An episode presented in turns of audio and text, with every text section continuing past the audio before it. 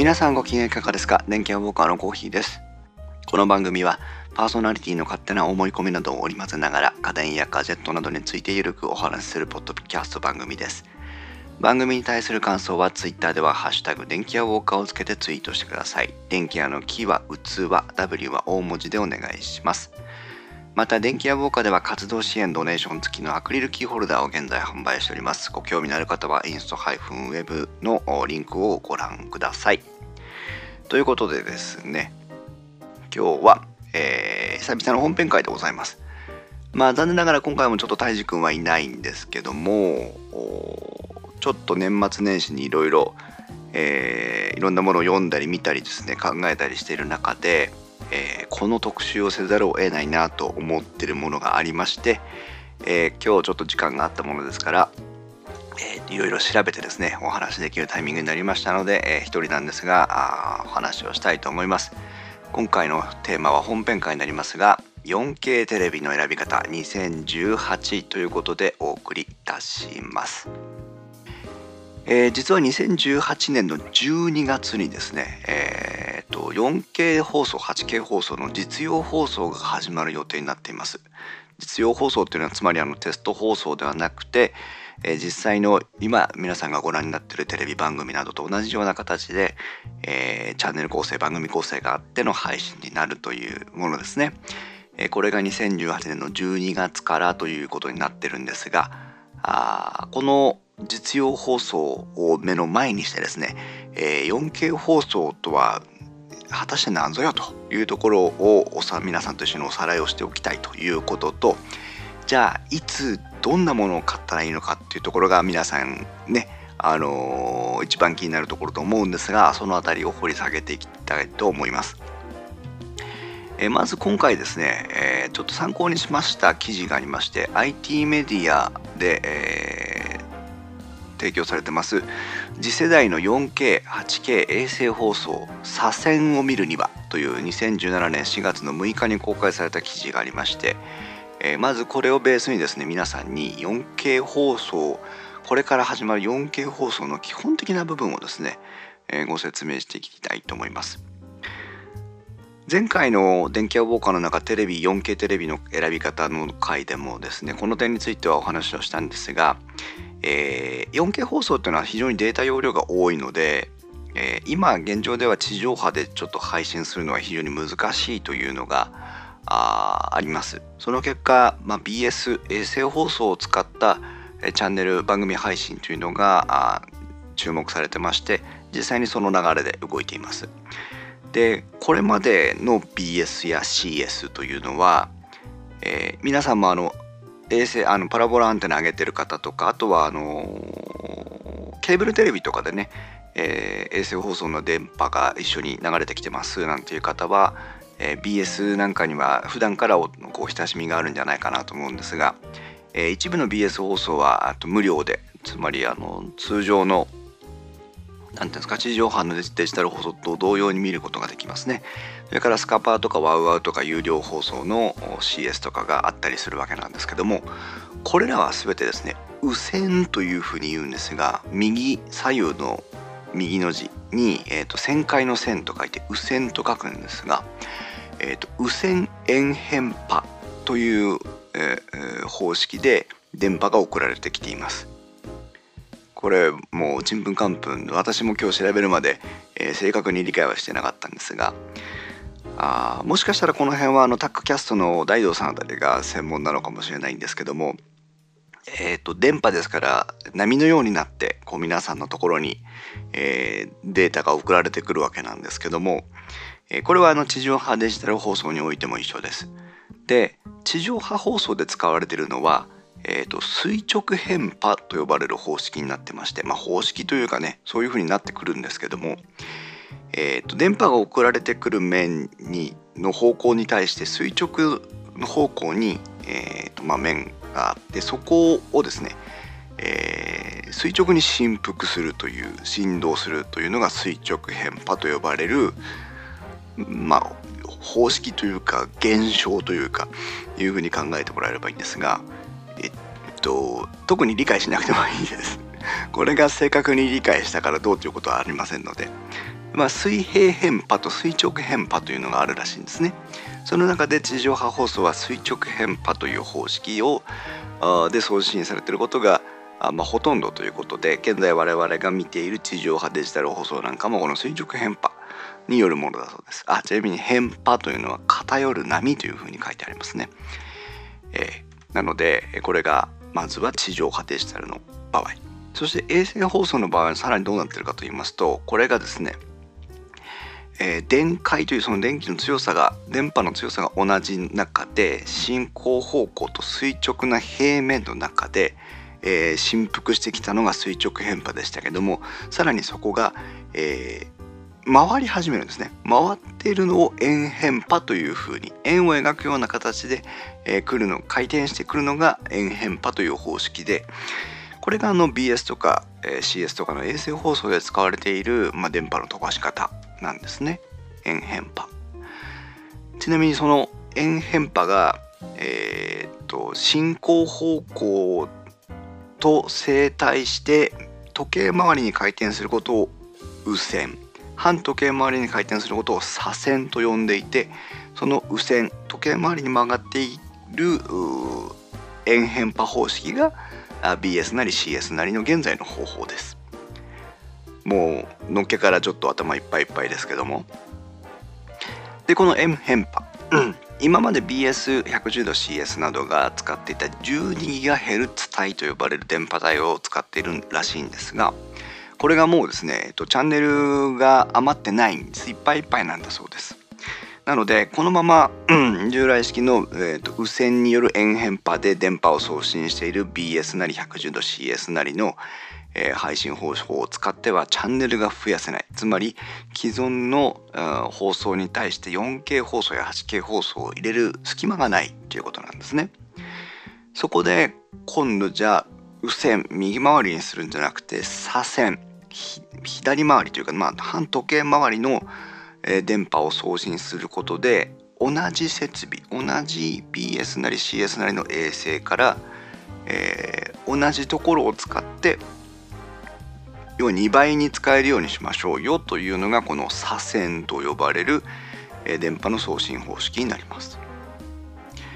うん右回り、まあ、時計回り反時計回りを同じところで一緒に流しちゃってそれでいいのかって言われるとなんとなく我々のようにこう電波を詳しく知らない人間からするとうん？っていうふうに思うところなんですがまあこれはうまいことできてるらしくてですね、えー、右線と左線はあ別にまあ、別なものとして、えー、電波送信することができるというふうになっているわけでございます。なので、まあ、あ衛星放これからの 4K 放送 8K 放送を支えるためにはチャンネルを増やさなきゃいけなくてチャンネルを増やすために新しい衛星を上げる新しい電波通信方式を使うということではなくて、えー、今まで無線のみを使っていた衛星放送の電波送信を左線半時計回りもえー、合わせて使うようにすることで、えー、工夫したんだよというのが 4K 放送を支える基本電波についてのお話でございます。さて続きまして 4K 放送を支える基本今度はチャンネルでございます先ほどねチャンネルが足りないという話をしたんですけども、えー、BS の無線では 4K 放送が、まあ、ちょっとその時々の資料によっては多少違うんですけど4チャンネル程度えー、使われるというふうにこのこの時に配信されている記事の中では歌われています。そして、えーと、BS の BSCS の左遷方式では 4K チャンネルが12チャンネルそして 8K チャンネルが1チャンネル追加ということで、えー、それぞれ BS 無線は NHK と民放で使用ということになっているわけなんですね。でこれを見ますと今つい先ほど言った左遷ではもうチャンネルがいっぱいだっていうところだったんですけどもあごめんなさい右線ではチャンネルがいっぱいだということだったんですけども実は右線にもですね少しその、えー、と 4K 放送を入れるチャンネルがまあ多少なんですがあったという形になりますね。はい、でここでこのなんでこの右線では何チャンネル左線では何チャンネルって話をするかというと、えー、BS 放送右線を利用した 4K 放送の配信の場合にのみですね、えー、従来のパラボラアンテナとかえー、分配器とかブースターが流用できる可能性があります。で左遷の方のチャンネルを見るには、えー、パラボラアンテナも多様なものが必要ですし、えー、ブースターや分配器系もしかしたらケーブルなんかも対応したものが必要になってくる可能性があると。いうことで、えー、無線での 4K 放送と左遷での 4K 放送によって、えー、我々がどのような設備更新を行わなきゃいけないのかっていうところも変わってくるという微妙な問題があまだ残っています。ちなみに左遷の方についてはワウやワウワウとかスカパーの有料チャンネルそれから NHK のスーパーハイビジョンと言ってますが 8K 放送で使う予定がありましてえー、まあ有料放送がメインになってくるとすれば慌てて左遷に対応しなくてもいいのかなというまあ一つの、使い分けが残るのかなという点で私は今回この記事を読んでみて非常に安心しているところではあります。ちなみに、えー、より詳細な部分まで入りますと従来の分配器とかブースターというのはあ 2600MHz まで対応しているものと 2150MHz まで対応しているものの2つが主流としてあったそうです。で 2150MHz まで対応の機器ですともうあの右線左線の部分は、えーと、全くチャンネルを受信することができないそうです。その周波数帯の問題でね。で、えーと、左遷 2600MHz まで対応のものでも左遷のものの一部のチャンネルしか見ることができないというふうになってるそうなのでまあなかなかじゃあうちの分配器がどうだっていうのは手元で確認するのは大変なんですけども、えー、テレビだけを買い替えたパラボラだけを交換しただけではできない場合があるよというふうに、えー、この辺りも注意しておいていただかないといけないというところでございます。さあじゃあ実際どんな曲がテレビ放送局がどんなチャンネルを持つのかというところも気になるところなんでここも見ていきたいんですが、えー、またしても IT メディアさんの記事によるところです2018年に 4K8K 実用放送を始める事業者がほぼ決定2017年1月11日の記事ですがえー、総務省が参入を希望していた11事業者を認定する方針を明らかにしましたとあります。で、えー、とこれがだから一番基本になってくるこれからの基本になってくる情報だと思うのですがまず BS の右線これまでの衛星放送の電波、はい、あのテレビテレビ放送の配信方式 BS とか CS の配信方式と同じものですね。BS 右線を利用する 4K 放送では BS 朝日 BS ジャパン BSTBS BS 日本これ日テレですね。BS 富士そして、えー、日本放送協会ということで、えー、この1234566事業者が 4K 配信 4K 放送をしたいということで、え、実用放送の申請をしております実際にどのタイミングでどのチャンネルがどこから始めるかっていうのはまだ別の話なのでそれはあの置いといていただいてとりあえず今言ったまあ BS 放送を見てると大体ここですよねっていうチャンネルですけどもが各々 4K 配信をするつもりで考えているという形になりますね。で今度 BS の左遷新しく今回取り入れられる電波法の伝送方式では、えーと、CS サテライト放送。これは我々あんまり普段ね聞き慣れませんですがいわゆるショップチャンネルです。そして QVC サテライト。これはもう分かりますね。QVC これまた通販関係のチャンネルになりますけども。そして東北新社。というところが映画エンターテインメントチャンネル。ワウワウはワウワウ。そして、えー、NHK が 8K 放送を BS 左遷に入れてきています。さらに、えーと、110度 CS の左遷では、えーと、スカパーが 4K チャンネルの申請をかけてましてあとは、えーとですね、一般社団法人放送サービス高度化推進協会というところが試験放送として 4K 配信 4K 放送の事業者編成をしていますというのが、まあ、あチャンネル配信の事業者各チャンネルということになりますね。これを見てもですね BS 右線のチャンネル数が、まあ、いわゆる今今見てる BS と同じチャンネルが BS4K 放送で始まるということであれば、えー、そのショップチャンネルからワウワウスカパーまで含めて左遷方式のチャンネル申請にに比べての配信よりも無線方式での配信の方がハードルははるかに低いので、えー、今言った BS 朝日 BS ジャパン BSTBS BS 日テレ BS 富士そして NHK の BS 放送の 4K 配信だけでいいんだなということであれば少なくても、えーと、パラボラアンテナは、えー、今お使いのもので、えー、対応できている可能性が高いというふうにあとあれだ分配器とかあブースターですね、えー、もう、今使っているものがそのまま流用できる可能性が高いと。いうふうに考えてると、まあ、そんなに間違いないかなという気がしますね。逆に言うとワウワウやスカパーの有料放送での 4K 放送を楽しみにしてる方についてはこの辺りの設備更新はもうやむを得ざるところという形になっています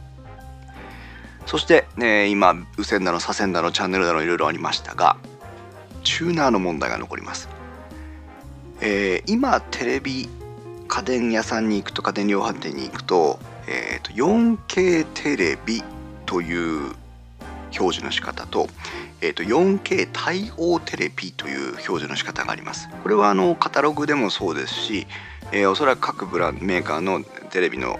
えー、説明にも同じように書かれていると思うんですが 4K テレビというのは 4K 映像が表示再生できてさらに何かしらの 4K 放送をえー、受信できるチューナーを内蔵しているものを 4K テレビというふうに、えー、歌っています。4K 対応テレビというのは今言ったその 4K テレビからチューナー部分がないものを指しています。ですから去年ぐらいまではこの 4K 対応テレビというのが非常に多かったはずです。あのチューナーをね内蔵してないただ 4K 放送が見れますよというだけ。で、えーとこの2017年えーと、正確にいつからかは私も把握はしませんが2017年それからこれからの18年のモデルについては 4K テレビを歌うものが、えー、主流になってくる流れになると思います。ただここにも大きな落とし穴がありましてこの 4K テレビというのは何かしらの 4K 放送を受信できるチューナーを内蔵していれば歌うことができますのでえっ、とあなたが見たい 4K テレビと私の見たい 4K テレビはもしかしたら違うかもしれないというところが落とし穴です。具体的にどうかというと最近のソニーとか、えー、東芝のレグザとかそういったものは124の128度 CS 放送のチューナー。それからケーブルテレビの 4K 放送のチューナー。そして IPTV による 4K 放送の、えーまあ、チューナーというか処理。ですね。そしてインターネットによる 4K 配信サービスということでん？っていうね。だから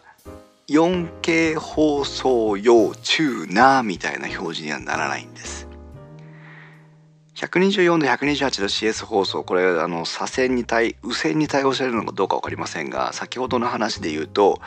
えっ、ー、と110度 CS 左遷が 4K 放送のスカパーがありますからえっ、と、仮にこれが左遷右遷両対応だったとしても、えっ、と、CS のチューナーが入ってる可能性が高いということですね、この場合ね。あとは、ケーブルテレビの 4K 放送にも対応してますよということですけど、今一番大事だった BS 右遷の 4K 放送のチューナーは入ってないんです。なので、あ 4K テレビチューナー入ってるんでしょ？じゃあ安心だと思って慌てて買っちゃうとこれは大変大きな間違いになるんです、えー、ちなみに今4つ出てきたやつのケーブル、えー、と124で128度 CS 放送それからケーブルテレビその後ですね IPTV それからインターネットによる 4K 配信というのがありますが IPTV というのは例えば実際に行われているのはフレッツテレビとかえー、それからスカパープレミアムサービス光？あじゃないスカパー 4K 映画か。スカパー 4K 総合などなどですね。こういう放送を指していますがえっ、ー、とインターネットによって映像を見られる、えー、主にテレビ局などが配信している、えー、動画視聴サービスがこの IPTV と呼ばれるものです。で、えっ、ー、とインターネットによる要件配信というのは、えー、例えば YouTube とかそういったものになりますね。えー、Netflix フリックスなんかもインターネットによる 4K 配信サービスになります。だから IPTV による 4K 放送とインターネットによる 4K 配信とというのは我々一般ユーザーから見ると非常に線引きのしにくいものになるんですけども、えー、IPTV によるとうんまあだからその配信方法が違ったり配信経路が違ったりするんですね。ややこしいですね。ただその、えー、いずれの場合もあまあインターネット利用の 4K 配信はパソコンのようなインターネット接続処理ができて 4K 配信が、えー、きちんとデコードできればいいわけですから一番一番最もハードルが低い方法で、えーと、IBTV によるものとすれば、えーと、サービスに対して、えーと、使うよという形で登録をして例えばセットトップボックスとかね、えー、あとはテレビ内蔵のものがあるのかな？あの機能を利用して見るというオンデマンド配信、えー、サービスがあったりします。はい。うんなのでまあこの辺はねプログラムの対応によるところがソフトウェアの対応によるところが多いのでいいのかなと思うんですけども、えー、何やらごちゃごちゃと話してきましたがあまとめますと BS 無線のチューナーはやっぱり入っていないので今 4K テレビというふうに歌ってるものでも今後チューナーがないとチューナーを買い足さないと,、えーと、BS 無線で配信される、えー、4K 放送を見ることができないという落とし穴があるので注意してください。さあ今度はじゃあその 4K 対応テレビ、まあ、4K テレビも含みますが 4K 対応とはどういうことなのかというところを復習しましょう。4K 対応を歌うためには2つのハードルが大きくあります。一つは HDCP2.2 に対応していること。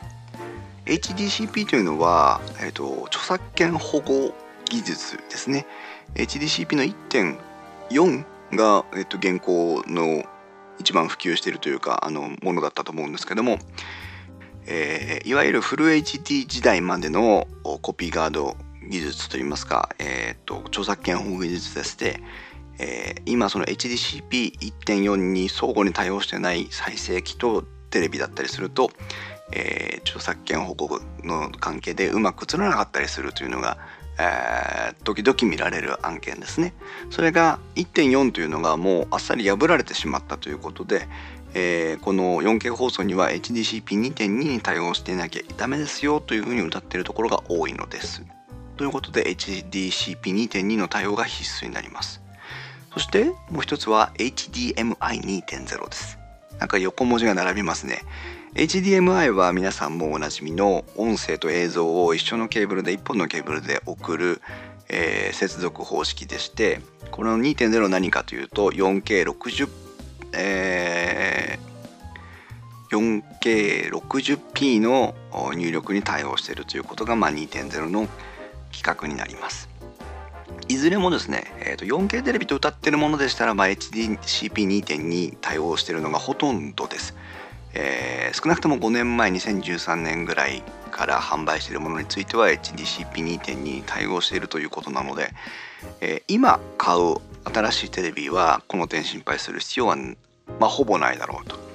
同様に HDMI2.0 についても 4K 放送を再生するためには 4K チューナーが必要で 4K チューナーからの映像を HDMI で受ける必要があるので HDMI2.0 を持たない 4K テレビというのはおそらくないんではないかなと思います。ただこの HDMI2.0 については注意が必要で既存のフル HD の入力と HDMI2.0 の入力をどちらも持っているものがあります HDMI 自体は規格自体は介護感性、高保護感性が非常に高いので、HDMI2.0 に1.0のものをつないだ、まあ、要はフル HD のものをつないでも、あと問題なくやり取りができるんですが、そこはフル HD 規格に縛られるということなんですね。なので、えっと、2.0がいくつかあって、えっと、1.0がないよっていうのは全く問題がないんです。ただし、えっと、HDMI2.0 が1つの、えー、HDMI1.0 が3つなんて例えばあったとした場合ですねあったとした場合 HDMI2.0 の入力は 1, 1本しかできないよということになるので、えー、そのあたりもちょっと見ておいた方がいいかもしれませんね、えー、おそらく HDMI2.0 と1.0のポートがそれぞれあるよという場合に限っては取説とかカタログにその記載があるんではないかなというふうに思います。ただまあ、せいぜいだからチューナーとうんとレコーダーの2つぐらいあとあれかえー、プレイステーションプロプレイステーション4プロとかそのゲーム機器が HDMI2.0 の入力を要求した場合に必要なので、まあ、3ポートぐらいあると安心。少なくとも2ポートぐらいなきゃいけないのかなというふうに思いますけども、えー、その点ちょっと注意が必要です。で HDMI2.0 に対応するに限っては、えー、ケーブル HDMI ケーブルも、えー、新しくする必要があると思います。え、ハイスピード対応とかっていうふうに書いてあるものですけども今別にそんなに値段の差があるわけでもないので、え、もし 4K テレビを購入する際はあそれぞれつないでるケーブルを刷新してもいいのかなというふうに思いますね。昔は太いケーブルしかありませんでしたけども最近はねあの取り回しのしやすいケーブルもあったりしますからあこれを機に、えー、同時に買ってもらうかテレビを買ったポイントでケーブルを買うみたいなね工夫をしてもらってもいいのかなというふうに思います。さあここまでつらつらと技術的な話をしてきましたけども実は今日は具体的にモデルのおすすめはありません。で、えー、実際にじゃあいつ誰がどのタイミングで購入したらいいのかということで前回の 4K の話でもありましたけども、えー、そこをですねコーヒーポイントでお話をしていきたいと思います。まあでもこの要は具体的なモデルの説明がないということは 基本的にはおすすめする機種がないというふうに判断していただいても誤解はないのかなと思いますがまず現在インターネットによる 4K 配信サービスを利用したい方、まあ、YouTube とかねその他、えー、Netflix とかでも 4K 配信に対応してますのでインターネット回線がしっかりしていてでえーと、有線 LAN かなんかでテレビにつなげる人ちょっと無線だとね w i f i だと、えー、その環境に左右されやすいんですけども有線でつなげられれば相当、えー、要はそのご自宅まで来てる回線速度をフルに活かせる可能性が高いので、えー、有線 LAN 接続をテレビにすることをお勧めしますがそういった形でインターネットによる 4K 配信サービスを利用したい方はあ実は今が買い時です。えー、買い時の理由としてはですね、えっ、と、今 4K テレビはテレビとしては非常にこなれてきているので、えー、お値段も安くなってきていますしこれから2018年のその年末の実用放送 4K 放送の実用放送の開始それから2019年のオリンピック前夜で2020年のオリンピック年ということで、えー、どんどんテレビの買い替え需要というのが高くなっていくことが予想されますので、えー、っと値段としては今頃がボトムなのかなという気がしています。そういった意味で、えー、っとじっくり吟味して、えー、そこそこ安い 4K 対応テレビを買うというのは今お得な買い方だというふうには思います。2番目のパターンですけども、えー、インターネットによる 4K 配信サービスを利用はしていないんだが、えー、今ちょうどテレビが不調だったり古かったり小さかったりしてテレビの買い替えをしたいなというふうに考えている方。こちらの方については条件付きですがやっぱり今が買い時です、えー、条件付きというのはそのチューナーあたりが入りませんから、えー、4K 放送が実際に見たいなというふうになれば別途チューナーを買う必要がありますということですね。それを置いては、えっと、要はフル HD をアップスキャンコンバートして綺麗な、まあ、4K パネルで表示するのに綺麗ないうふうにしたりとかですね。さまざまな工夫がありまして今のフル HD の映像を見るにしても 4K テレビの方が綺麗だったりします。ですから、えー、パネルの値段がそのテレビ自体の値段が今こなれている今のタイミングは、まあ、実際な買い時ではあります。3番目。テレビがフル HD 対応でそれでそこそこ新しい方。2017年16年15年ぐらいに買いましたよって方ですね。そちらの方は、えー、今は買い時ではございません。ので 4K 放送に興味があったりしても、えー、じっくり待ってですね、えー、なんだったらオリンピックが終わってからダブついた在庫を狙うということで2020年2021年待ちという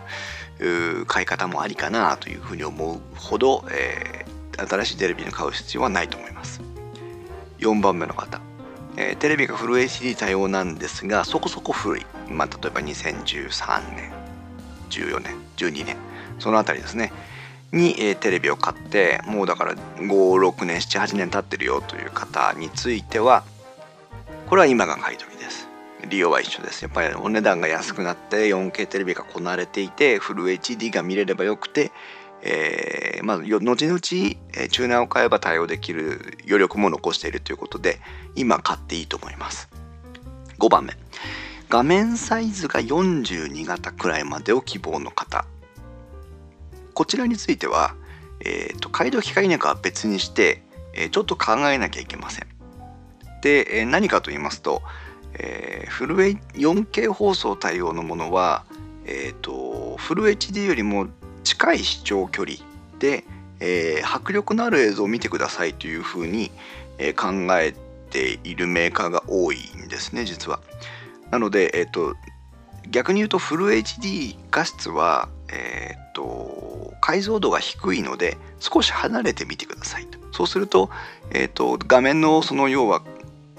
一つ一つのポチポチですね、えー、色とか光とかの点が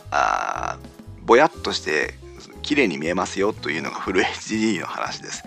それに対して 4K は、えーと、もっともっと精細に表現できているのでもっともっと近くで見てもいいですと。で近くで見るからには、えー、画面が大きい方が迫力ありますよということで、えー、結構大きめサイズを推奨している傾向が強くなってます。ので、えー、例えばリビングでいい個室とかです。ならいいです。けども、えーと今とかリビングで、えー、比較的ご家族の方が 2, 2人3人と集まってテレビを見る環境に対して42型以下の画面サイズを選択するということであれば、えー、これは 4K テレビでもいいんですけど 4K テレビを買う必要性はそれほど高くないかなという感じらしいんですね。逆に言うと、えー、せっかく値段も安くなってるのでもっと大きいサイズを買って、えー、高精細で迫力のある映像を見てくださいという形になってますので、えー、サイズ感とか、え視聴距離について少しカタログなんかをご覧になって、え再検討されてはいいんではないかなというふうに考えています。さあ購入タイミングまで話してきましたが、えもう一つだけですね。えっ、と 4K 対応テレビを買うあるいは 4K テレビを買うのの注意点というかトレンドですけども今あの従来の液晶テレビのパネルにくえーと、合わせてですね、えーと、有機 EL パネルというのが非常に出てきています、えー、有機 EL パネルというのはというか液晶テレビというのは、えーと後ろに電球を置いてですねその前に色がついた色紙を置いてえー、その色紙が透けて出てきた色を画面に映すよというのが乱暴ですけども液晶テレビの映し方です。そうすると,、えーと、まず光源がパネルの後ろに必要でその次に、えーと、色紙に相当するその液晶の部分ですね色が変わる液晶パネルが必要になってきてますから、えー、2つの意味で、えー、ちょっと不利な点がありました。一つはえ、ー、と画面が黒い部分も実は後ろで光がこうこうとついてるので黒いところはどうしてるかっていうと、えっと、色をどんどん重ねていって真っ黒に光を遮光してしまうような色を作ってるだけという形になります。そうすると、えっと、黒い黒いんですけど、えー、背景が少しこうそれでも電気がついてる雰囲気があるという黒が黒じゃないというねいう点がありました。でそれに対応するために各メーカーは、えー、それまではこう画面全体をねあの1つあるいは2つ3つぐらいの電球で光らせてたものをエリア分けをして、えー、真っ黒のところは光量を落とすとかですね、えー、電気を消すとかですねそういったあ対応をしてきてどんどんどんどん黒の黒さというものを追求してきてますが有機 EL パネルについてはその光源と色紙が必要ない。全くその色でえー、自分が発光する自発光型という、えー、方法になりますので黒いところは電気が消えてるんですね。なので黒が非常に深い黒に見えるということで、えー、有機 EL パネルは有利な点がありまして液晶パネルは不利な点があるというのが一つ。それから光源を持たないのでいわゆる蛍光灯みたいなあるいは LED ライトみたいのを液晶の場合は後ろ側につけなきゃいけないんですが有機 EL の場合は自発光してますからその光源もいらないんです。そうするとどうなるかっていうとテレビの薄さがものすごく薄くなります。厚さが4ミリ。40ミリじゃないですよ。4ミリですよ。4ミリというような、えー、テレビすら作ることができまして実際にこれはあ販売をしているようです。LG 製の生地ですけども。なのでいくらでも薄く作れるというのが有機 EL パネルの特徴です。ただ反面ですね、えー、とまだそうは言っても価格が少し高めなのとあとはあの焼き付き。昔のブラウン管のテレビだとあのテレビを消してもずっとテレビの模様が出ているなんていうのが焼き付きという現象がありましたけども有機 EL の方も焼き付きにはちょっと液晶に比べれば、えー、弱いということで各社その焼き付き防止の技術も取ってきてるようで、えーと、我々が気づかない範囲の中で勝手にその画面の表示位置を少しずらしたりとかですねいうことをして焼き付き防止の対策を取ってるということもあるようです。であと寿命が液晶テレビに比べれば多少短かろうというふうに言われてるんですがいずれのものもですねよっぽどよっぽどであの変わった使い方しない限りはあ有機 EL の不利な点というところは出てこないと思いますので有機 EL テレビというのを買うというのも一つの選択肢としては入ってきます。うん非常に興味深いっていうか綺麗な映像が見れるとは思うんですけどもうーん有機 EL テレビはまだちょっとやっぱ値段的にね高めなので、えー、っと私たちのようなあ一般の人たちそのオーディオをねそこまでオーディオビジュアルにそれほどこう金額をつぎ込めない我々にとっては、まあ、有機 EL まだちょっと今一つかなという点もあります。でも今年来年再来年ぐらいの動向で有機 EL の値段っていうのはやっぱり目まぐるしく変わっていくと思いますので、えー、有機 EL もきちんと見てみてですね、えー、違い値段の違いや画質の違いを実際に見てもらえればいいのかなというふうに思いますまあそんなところですねその他の技術的な部分での差異というのは、まあ、前回のえー、気象テレビの選び方とかを見ていただければそれほどでもないですね。あもう正直言って、えーと、映像の作り方はいわゆるメジャーブランドであればそれぞれのメーカーの特徴がありますのでそれの好き嫌いを実際に家電量販店で見る。それからいつも電気屋ウォーカーでは言ってますがリモコンの使いやすさ使いにくさを実際の電気屋さんで見る。それからメニューの使いやすさ使いにくさを電気屋さんで見る。うん、これをすればですねあとはお好きなテレビを買ってくださいという感じになります。最後にえー、買い時の話ですね、まあ、今が買い時という話をしましたが、えー、テレビの新しいモデルというのはだいたい5月ぐらいに1回10月ぐらいに1回ぐらいあの投入タイミングがあるようでしてなので5月前10月前ぐらいがあ比較的、えーと買いのタイミングになってきます。で、えー、と2018年度には年末に 4K 実用放送が始まりますからもし 4K 対応テレビ要はチューナーがついてないだけの 4K 対応テレビを買うということであれば2018年の2月頃家電量販店の決算月が目の前に迫った2月の後半まあ2月から3月の前半ぐらいって言ったところですかね。あとは各家電量販店のその決算セールとかのタイミングによりますけどもこの辺りが、まあ、1回目の買い時なんじゃないかなというふうに思います。またああとはその5月に投入される2018年年末 4K 実用放送対応を見た新モデルが出揃って10、まあ、5月に出るか10月に出るか分かりませんけどうん10月の直前の投入タイミングの前つまりまあ、8月9月のボーナス商戦あたりからその後ぐらいにもう一回買い時が来るんじゃないかなと思いてはいます。これはもう予想の範囲ですね。でございますけども。まあそんなことでございまして。まあうん。まとめますと 4K 放送の前回のね電気屋ウォーカーでは 4K テレビは買うべきではないという今そのタイミングでありませんというお話をしたんですがあここに来て 4K テレビや 4K 対応テレビというのは、えー、1回の買い時が来てるのかなというふうに、え、感じています。でただ今私の視聴環境は東芝のレグザを使ってるんですが、えっと、タイムシフトとハードディスクが外付けで、えっと、画面の中だけで録画をしてるもんですから、え